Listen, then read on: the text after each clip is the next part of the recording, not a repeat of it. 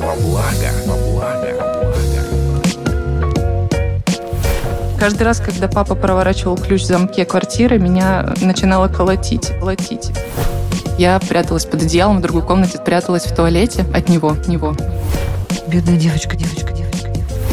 Я бежала к нему со своими детскими объятиями, а он оттолкнул меня со словами «Маленьким девочкам нельзя на колени садиться к взрослым дядям, дядям, дядям, дядям». То есть он просто больной человек, человек, человек. Он психопат возбудимого круга. круга. Получила подзатыльник. Я все еще помню то звенящее ощущение в голове, и мне хотелось ему сказать, что мне больно, но мне было очень страшно, страшно, страшно. Это расстройство личности, которое имеет тотальный характер. характер, характер. Очень прям пронзительно тяжелая история. История, история. Здравствуйте, это подкаст «Страхи». Наталья Лосева. Мы продолжаем наш сезон, в котором мы обсуждаем детские травмы, то, как они сказываются на нашей жизни сегодня, и можно ли с этим что-то сделать, как из этого, ну, извлечь какую-то выгоду, что ли, вынужденную, а может быть, и не вынужденную вовсе. Мой партнер и консультант в этом сезоне, психотерапевт, руководитель экспертного совета Международного института психосоматического здоровья Сергей Мартынов. Здравствуйте, Сергей. Здравствуйте. У нас сегодня Виктория. История Виктории ну, не то чтобы типично, но, думаю, и не исключительно, и не уникально. У нее были авторитарные, непредсказуемые родители. Как она комментирует это сейчас, как ситуация видится ей с позиции ее взрослого возраста, родители были необоснованно жестоки и агрессивны.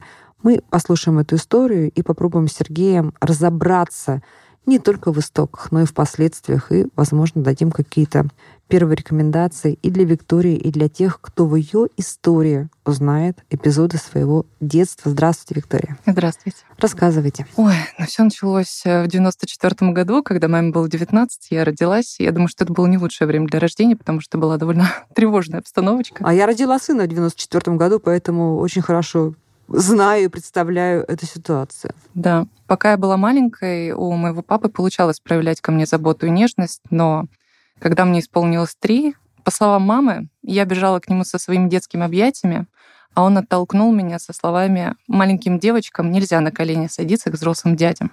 Затем я пошла в школу, а мама поехала на сессию. Ей не было всего месяц, но за это время папа успел меня неплохо напугать. Видимо, он решил, что нужно проконтролировать качество выполнения моего домашнего задания и попросил его принести. Я без задней мысли принесла пропись, ну, первоклашка и получила за помарку подзатыльник. Тогда еще первый мой подзатыльник. И я все еще помню то звенящее ощущение в голове. И мне хотелось ему сказать, что мне больно, но мне было очень страшно. И вы не сказали? Нет. В следующие разы я пряталась в туалете от него. Я относила ему пропись и убегала в туалет. И он встречал меня из туалета с тройной злостью и, кажется, бил сильнее. Он был трезвый в этот момент? Да. Поскольку родители были молодыми, им было по 19-20 лет, понятное дело, им хотелось веселиться, они брали меня с собой, я была свидетелем а, того, как папа напивался, и когда почему-то так случалось, что каждый раз, как папа напивался, его друзья начинали с ним драться. И те звуки, с которыми мужчины дерутся, я, наверное, смогу воспроизвести с точностью.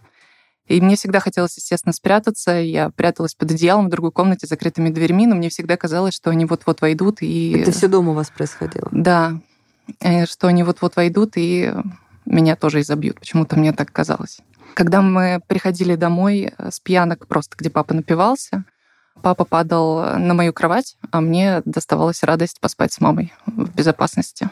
Когда папа не засыпал, он угрожал маме. Угрожал чем? Он, он бил ее? Он не бил, он угрожал. Он... Я помню, как он над ней завис однажды и держал ее и говорил, я тебе сейчас ногу сломаю. Кошмар. Я кричала, не надо, не надо, но меня не слышали, потому что они кричали друг на друга. И сейчас мне кажется, что это их дело, что я вообще не должна была там присутствовать, это Бедная слышать. девочка. Однажды родители приготовили целый таз окрошки, потому что жили мы не богато. И они решили приготовить окрошку наперед, чтобы мы целую неделю ее ели. Она была на квасе. И мне, наверное, также было лет семь около того. И я подошла к маме, говорю, мам, я есть хочу. Она говорит, ну возьми сама себе э, нагрей окрошки, просто чтобы не простудиться от холодной. Ну, я взяла окрошку, поставила ее на газовую плиту и пошла играть. Откуда мне было знать, сколько нужно окрошку, чтобы разогреться Мгм. до состояния, чтобы не простудить горло. Я услышала папины крики, когда окрошка вскипела. Вся окрошка вскипела. И я вышла в коридор, и там папа в трусах, в обвиняющей позе, вытянув руку, показав на меня пальцем, кричит. И мне было так страшно, я думала, боже мой, что же я сделала? И сейчас мне кажется, что он не имел никакого права на меня кричать, показывать пальцем и обвинять, потому что, ну, мне было семь, откуда мне было Да знать? даже если бы вам было 27. Мое расписание было довольно плотным. У меня была школа, музыкальная школа, домашнее задание. И папа часто давал мне указания, что нужно сделать дома. Например, пропылесосить к его приходу. Я не понимала, который час, сколько времени ушло, сколько прошло. И не понимала, во сколько он приходит. Я просто знала, что это когда темно. И мне очень хотелось посмотреть мультики в 16.30. И после огромного дня мне хотелось чуть-чуть отдохнуть. Я сидела, смотрела мультики. И конечно, забывала про то, что мне нужно было пропылесосить. Вечером я сидела за уроками, и стабильно происходила одна и та же ситуация, когда приходил папа домой, хватался за ремень, бежал ко мне, мама его останавливала, она стояла на входе в мою комнату, и он орал, что я ее сейчас побью, что она такая сякая. И мама часто останавливала, но однажды она решила самостоятельно применить. Папа меня не бил ремнем, он бил меня только под затыльники. А, мама Но самостоятельно угрожал ремнем. угрожал регулярно. Мама решила, что я слишком много лгу, и я уже сама запуталась в своей лжи. и Она меня несколько раз предупредила, что если ты еще будешь лгать, я тебя ремнем побью. И, собственно, это произошло. Мама побила меня ремнем, и она ударила меня четыре раза по пятой точке. И на первый раз она громко спросила, больно? А я не знала, больно ли мне. Второй раз она меня ударила, спросила, больно? И в этот момент я поняла, насколько это больно. Она ударила еще третий и четвертый раз, видимо, чтобы закрепить э, воспитательный момент. И я тогда поняла, о чем говорят мои друзья, когда говорят, у меня болит попа, потому что меня побили. Больше с тех пор мама меня не била. Каждый раз, когда папа проворачивал ключ в замке квартиры, меня начинало колотить. Это был уже рефлекс, и сейчас меня колотит, потому что я об этом говорю. И мне обидно от того, что мама это видела и ничего с этим не делала. А вы одна в семье? Нет, у меня есть брат, он на 10 лет младше, и у него есть похожие как бы травмы, но поскольку он мальчик, и он все таки научился давать отпор, хотя бы лет в 12, наверное, у него все менее травматично, чем у меня прошло. Мне нельзя было вместе с родителями ужинать э, в гостиной перед телевизором, потому что я была нерасторопной. Мне нельзя было вместе с ними кушать чипсы в кровати, потому что я могла намусорить. Мне нельзя было пукать в их комнате, потому что папу это бесило. Мне нельзя было ронять макаронину даже в тарелку, потому что лицо моего отца выглядело 24 на 7, когда он был рядом со мной, следующим образом. У него были сомкнуты губы, поджаты губы, у него брови были нахмурены, чуть растопырены глаза и ненависть в глазах.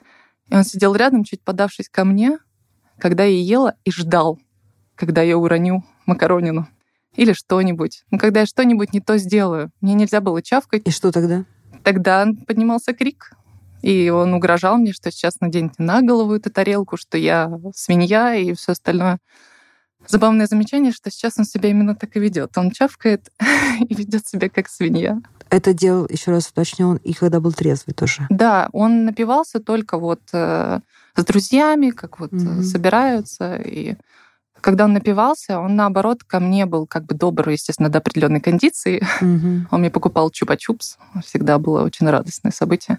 Вот, а затем э, у него сносило башню. А что сейчас? Сейчас он пытается быть хорошим другом мне, потому что я замужняя э, взрослая тетенька. Дистанцировавшаяся. Я пытаюсь, но поскольку у меня такая обида, ну, это не слишком получается. Мне очень хочется делать ему постоянно больно. Мне хочется, чтобы он это все услышал, но в то же время я бесконечно боюсь. А, Его боитесь? Да, я очень сильно его А боюсь. что вы боитесь? Что? Вот с чего именно вы боитесь? Хороший вопрос. Я боюсь, что он будет кричать, Подождите, вы живете в, в разных местах? да, в разных. Но мы видимся в среднем а, раз или два в год. Так получается. Потому Ну, что вы же недосягаемы для него. Но вот мне так не кажется. Потому что сейчас его поведение выглядит следующим образом. Он веселый, классный, здоровский организатор и все остальное. Мы веселимся, общаемся. И в какой-то момент, как только я расслабляюсь, даже мама об этом говорит, как только я чуть чуть-чуть расслабляюсь, думаю, ну все, все в порядке. Он поворачивается и говорит, а со стола кто убирать будет? Я? И меня это всегда вышибает из колеи, и я вот этого боюсь. Ой, бедная девочка. Сергей, ну давайте вам сразу отдаю микрофон, потому что очень прям пронзительно тяжелая история. Виктория, судя по тому, как вы рассказываете эту историю, она для вас является незажившей травмой. И даже вот такое предъявление этой истории для вас является ретравматизацией. Если бы я знал, что вы будете вот так сильно переживать это рассказывая, я бы, конечно, предложил взять другого героя на передачу, а нам с вами встретиться отдельно, поскольку здесь необходимо, чтобы вы выговорились именно в психотерапевтической обстановке.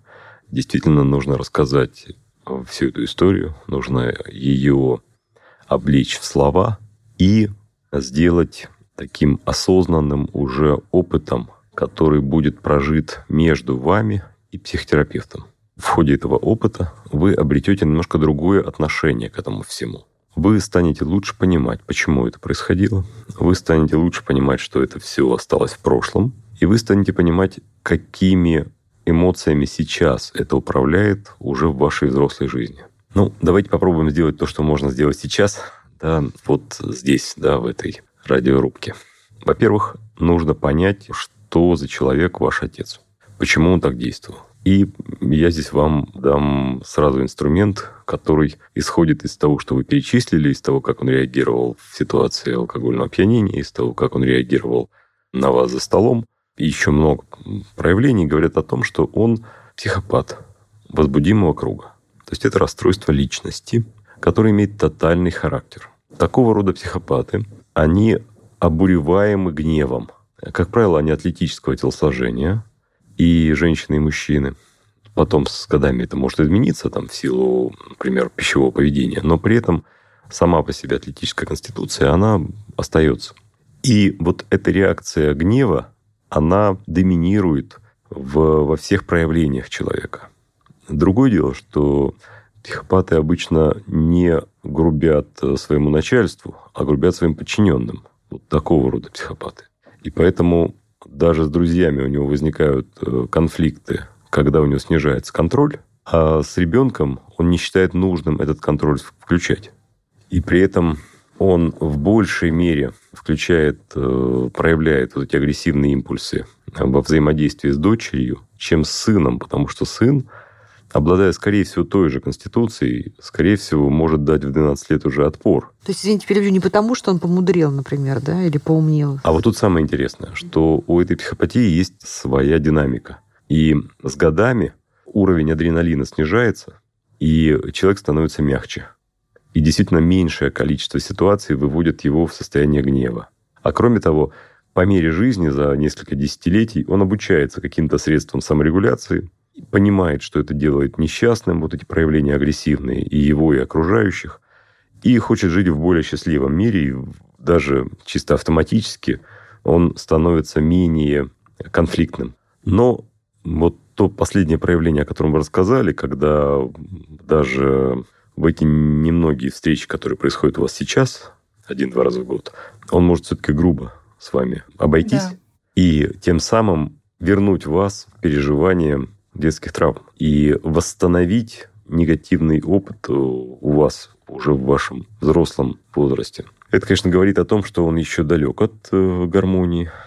Вот. Но постепенно он к ней идет, и я не исключаю, что будет прекрасным дедушкой для ваших э, внуков. Но для того, чтобы он стал дедушкой для ваших детей, да, для своих внуков, нужно, чтобы вы выздоровели от этих травм. То есть вам это нужно переосмыслить и ну, проработать, это называется, да, проработать. Потому что сейчас, когда вы вспоминаете, у вас оголяются эмоции обиды, mm. печали, гнева. Mm. Вы не понимаете, как можно было себя так вести с маленьким ребенком. И главное, зачем все это нужно было делать. И вот на этот вопрос «зачем?» наверное, и нужно сегодня ответить. Вам будет уже чуть-чуть легче. Вот этого «зачем» там нет. Потому что просто проявление психопатии, оно тотально.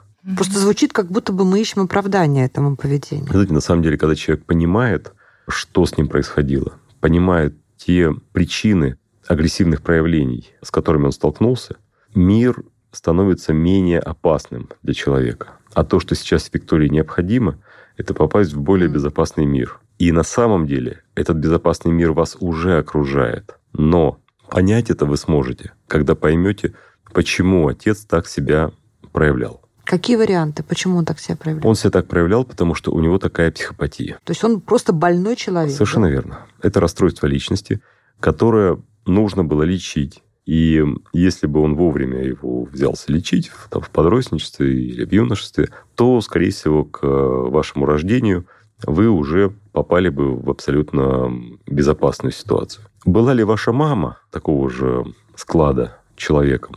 Я думаю, что, может, и нет. Но находясь нет. постоянно под воздействием такого человека, она же тоже была в постоянном травматическом опыте, да? Мгм. И, может быть, даже еще большим, чем вы. И со временем она осваивала такие способы реакций от своего близкого человека.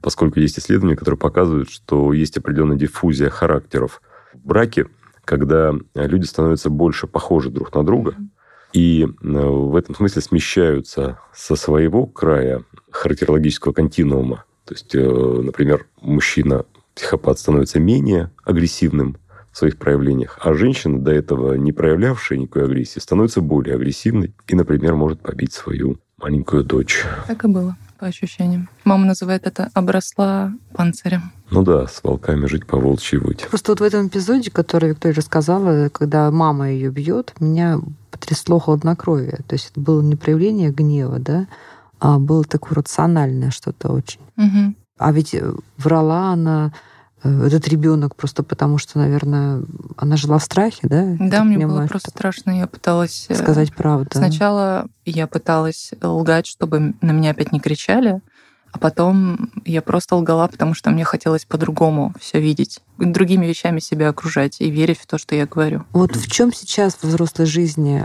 проявляется вот эта травмированность? Что я понимаю, что во многом, да? Что Да. вам мешает, как вам уже сейчас видится, если вы для себя наметили уже какие-то пункты, которые нужно прорабатывать? Я абсолютно точно знаю, что у меня тревожность, и она проявляется в каких-то и относительно глупых вещах. Я перепроверяю, закрыла ли я автомобиль, закрыла ли я дверь. Мне очень страшно за мою кошку, которую я очень люблю. А Мне страшно, что воры придут в квартиру и убьют кошку. Они обворуют меня или что-нибудь там снесут, или что-то сделают. Вот. Я себя поймала на мысли, что я часто принимаю решения, исходя из страха. Если это касается меня, я исхожу из страха. Что мне вот мне наименее страшно, то я выбираю. А если это касается кого-то, кого я люблю или за кого я несу ответственность, я выбираю уже путь более рациональный, то есть как, как Мгм. спасать. А дайте пример, когда вот вы какое-то решение свое принимали из страха. Мне так сложно вспоминать, почему-то каждый раз, как я об этом всем говорю, у меня белый лист абсолютно. Мгм. Различные виды ограничительного поведения, когда вы не даете себе возможности проявлять свои например- творческие способности. Например, куда вам поехать в отпуск, вы выбираете Вот, тоже исходя Кстати, из мы скоро с мужем собираемся, надеемся поехать за границу. Мы уже два года собираемся. Это наше свадебное путешествие, которое Мгм. отложилось на два года. Как раз потому, что первый раз я пыталась организовать нам эту поездку. И в это был разгар пандемии, видимо. Да, да, верно. И как раз э, я пыталась все это сложить, организовать, и все эти тесты на ковид меня добили. Я просто в какой-то момент сказала, все, мы никуда не едем, я больше не могу. Потому что, ну, мне страшно, что мы приедем, и там нам скажут, а где ваши тесты? А где ваши деньги? А давайте, платите. Вот я поняла, что я приняла Мгм. решение, исходя из страха. А сейчас мы должны поехать все-таки, и я очень долго выбирала отель, я перегрузилась всем этим, еще была сложная коммуникация. В итоге я выбрала, написала, и мне говорят, нет, этот отель занят, выбирайте другой, и все по новой. И я просто сказала, выбери любой, я больше не могу. А это хорошее решение? Я думаю, что отличное решение было бы поехать по России в такой ситуации. Мы уже ездили, и, к сожалению, нам не очень Нет, понравилось. но тем не менее, то, что она делегировала мужу выбрать отель, когда поняла, что сама уже перегрузилась. Вы знаете, на самом деле такое сотворчество в организации своего отдыха – это прекрасный способ коммуникации и, вообще говоря, созидания чего-то, когда часть работы проделаете вы, часть он, вы как-то весело по этому поводу взаимодействуете. Хуже, когда это на пределе ваших возможностей, в тревоге, передается из-за того, что вы истощены, Мгм. вот. А потом к результатам его труда будет такая же реакция перфекционизма, как, как и к результатам вашего. Мгм. Вот это хуже. А перфекционизм у нее от того, что все время папа был недоволен, что бы она ни сделала, Да, да? да, и, именно и так. она уже не понимала, как еще нужно, что еще нужно любое, сделать. И любое поведение вызывало гнев. Положительное, Мгм. отрицательное, любое. Он вообще вас не хвалил никогда. Не, Я не помню такого. Один раз он сказал, потому что его друг сказал, что у тебя очень красивая дочь. Он сказал, да, красивая. И все. И, а- Да, и я- однажды он сказал, знаешь, почему ты никогда не выйдешь замуж? Я говорю, почему ты слишком умная. Вот Такой такая похвала. затейливый комплимент, да? Да, в духе моего отца. Я думаю, что вам очень не хватало позитивных подкреплений со стороны отца. Это очень важно, вообще говоря, для девочки. И сейчас я думаю, что есть э, какие-то действия, которыми вы могли бы восстановить и свою самооценку, и свои отношения с отцом. С ним необходимо объясниться. Все-таки все выговорить. Может быть, не все выговорить, но объясниться точно. Но так хочется все выговорить. Знаете, я думаю, что вам нужно поделиться вашими впечатлениями от вашего детства, вашим рациональным уже осмыслением того, что происходило тогда, поделиться теми чувствами, которые у вас вызывают ваши воспоминания, поделиться тем, что вы чувствовали тогда, и поговорить с ним о том, почему это происходило. Есть небольшая проблема. Была уже одна такая попытка. Правда, мне было лет на семь поменьше.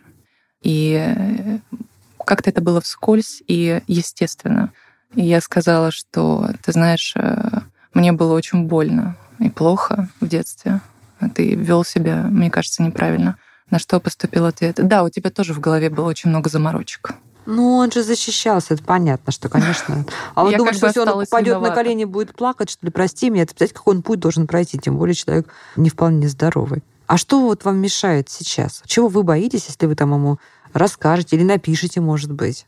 Просто напишите ему большое письмо. Я Что его однажды уже писала и не отправила ему. Но там больше крика души, почему ты меня не любишь, а не конструктивное раскладывание по полочкам, что я чувствую. А Поэтому. как лучше, Сергей? Я думаю, что вот это ощущение недостатка любви, оно как раз может быть и ложное. Он как раз, может быть, очень любит вас и очень переживает за то, чтобы у вас все получилось. И Мгм. очень хотел бы, чтобы вы вышли замуж, успешны были. И его фраза о том, что вот ты слишком умная, чтобы выйти замуж, она как раз свидетельствует о его тревоге на предмет того, будете ли вы счастливы, удастся ли вам создать свою семью. Я думаю, что он вас любит. Просто беда в том, что для такого расстройства личности, как э, возбудимая психопатия, очень трудно наладить вот этот рапорт, то есть такую эмпатию с другим человеком, в которой будут проявляться истинные чувства человека. Он, как правило, отгорожен от своих истинных чувств, поскольку вот эти аффекты гневливые, они выжигают все отношения вокруг него.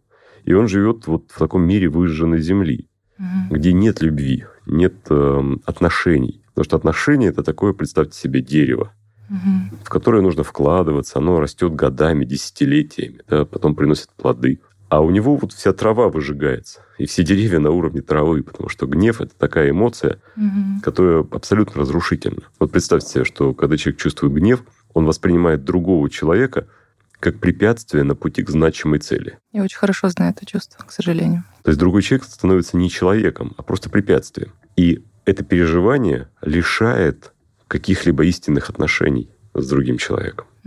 Я, кстати, подумала сейчас, что в христианстве грех гнева трактуется как гнев убийства. Меня в свое время это потрясло. Совершенно верно. Единственная Ну, так и эмоция, да. единственная эмоция, которая попадает в 10 заповедей, да, запретов, эмоция гнева.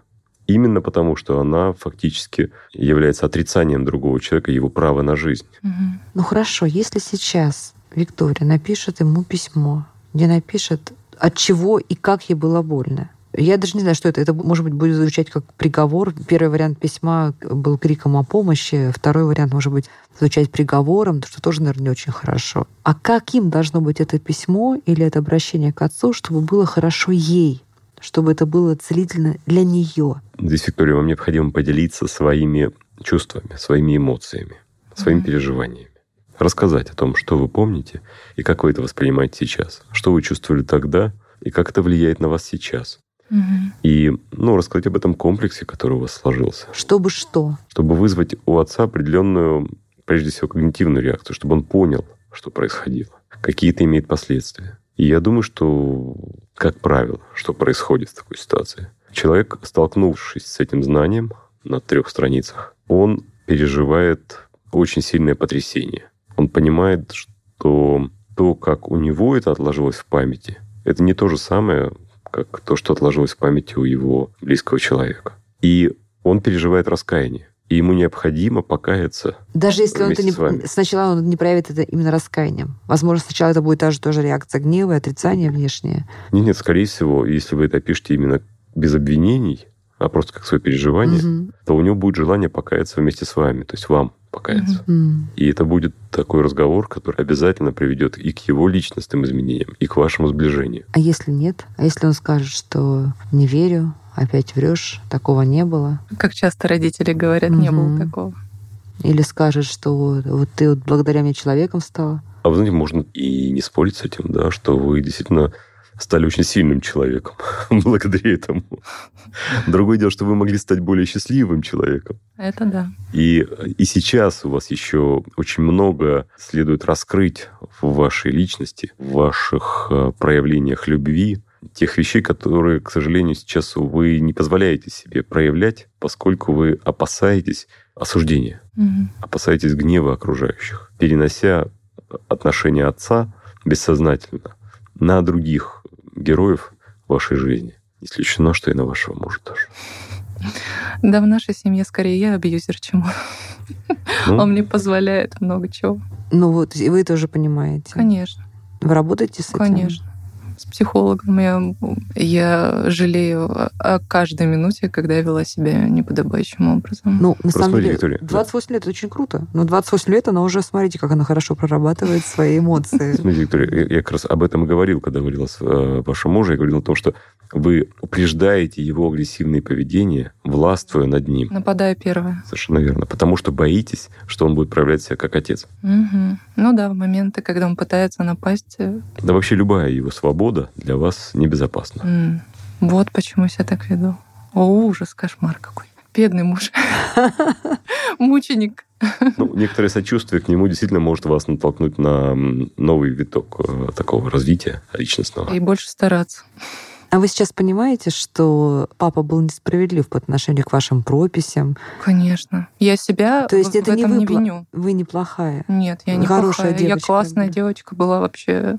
Я имею в виду как маленький ребенок отдельно, угу. не тот человек, который я сейчас. Угу. Это была классная артистичная девчонка, которая была готова дружить вообще со всеми. И которую не сломала даже вот то, что она родилась у папы с некоторой патологией. Не знаю, мне кажется, что сломала, потому что я себя сейчас так не веду так как вела себя в детстве. Я была открытым творческим ребенком. Есть еще шанс у нее стать тем Конечно, же? конечно. На самом деле это вас должно определенным образом мотивировать на то, чтобы сейчас освободиться от тех травм и от тех комплексов, комплексов, прежде всего, на самопредъявление, которые сложились у вас во взаимодействии с отцом, ну, в какой-то мере с мамой. Получается, что мне нужно сейчас э, прорабатывать с психологом те травмы, которые я получила, пересматривая свое отношение к тому, что произошло. И пересматривая свое отношение к своей личности, позволяя себе чуть-чуть больше задумываясь над тем, а не слишком ли мало я себе позволяю? Нет, смотря что мы имеем в виду, потому что мы уже выяснили, что у Виктории есть тоже вспышки гнева, с которыми она работает, да,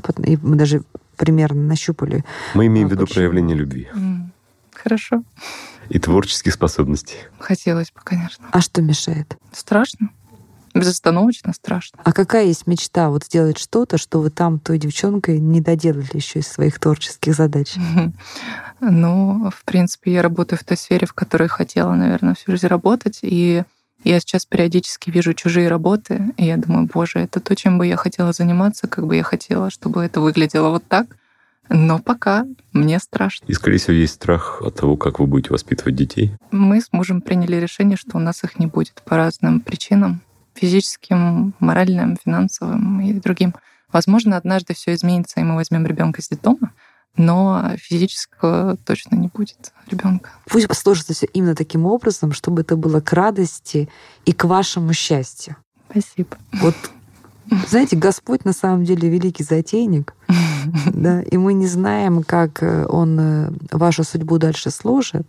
Но я знаю совершенно точно одно, что если вы, не вы лично, а мы, любой из нас, к своему травматичному прошлому, каким-то бедам, каким-то обидам, сможем отнестись с благодарностью, потому что это опыт, потому что вы молодец, вы прошли этот опыт и остались человеком, да, или вы молодец, потому что вы простили немощи вот того человека, который вам сделал больно. Вот в таком случае Господь вознаграждает, конечно, совершенно бесконечно, просто сокрушительно щедро. И я вижу, что вы как раз вот на пути к той точке, когда уже не останется черноты, а останутся тут только вот возможность принять вот эту щедрость. Хотелось бы уже выйти из этого озера.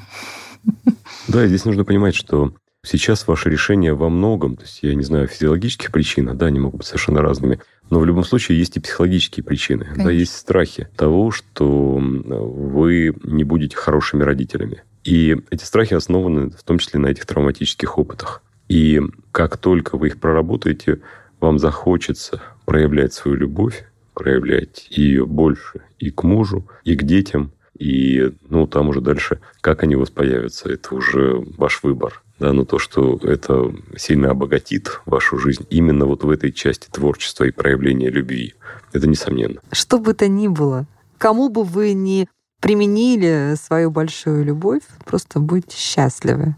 Спасибо большое за то, что рассказали нам так искренне и так глубоко на самом деле вашу историю. Мы вам очень благодарны, очень признательны, потому что каждая такая история учит, мне кажется, и слушателей, и меня, и даже, думаю, и Сергея, который знает таких историй миллионы, чему-то новому. Спасибо, что выслушали. Это был подкаст «Страхи». Мы продолжаем наш сезон детских травм. Иногда мне хочется сказать в подводке «не влезай, убьют», потому что Каждая из этих историй действительно очень травматична, но проживая их, мы избавляемся от груза и покрываем, наверное, если не любовью, то хотя бы пониманием.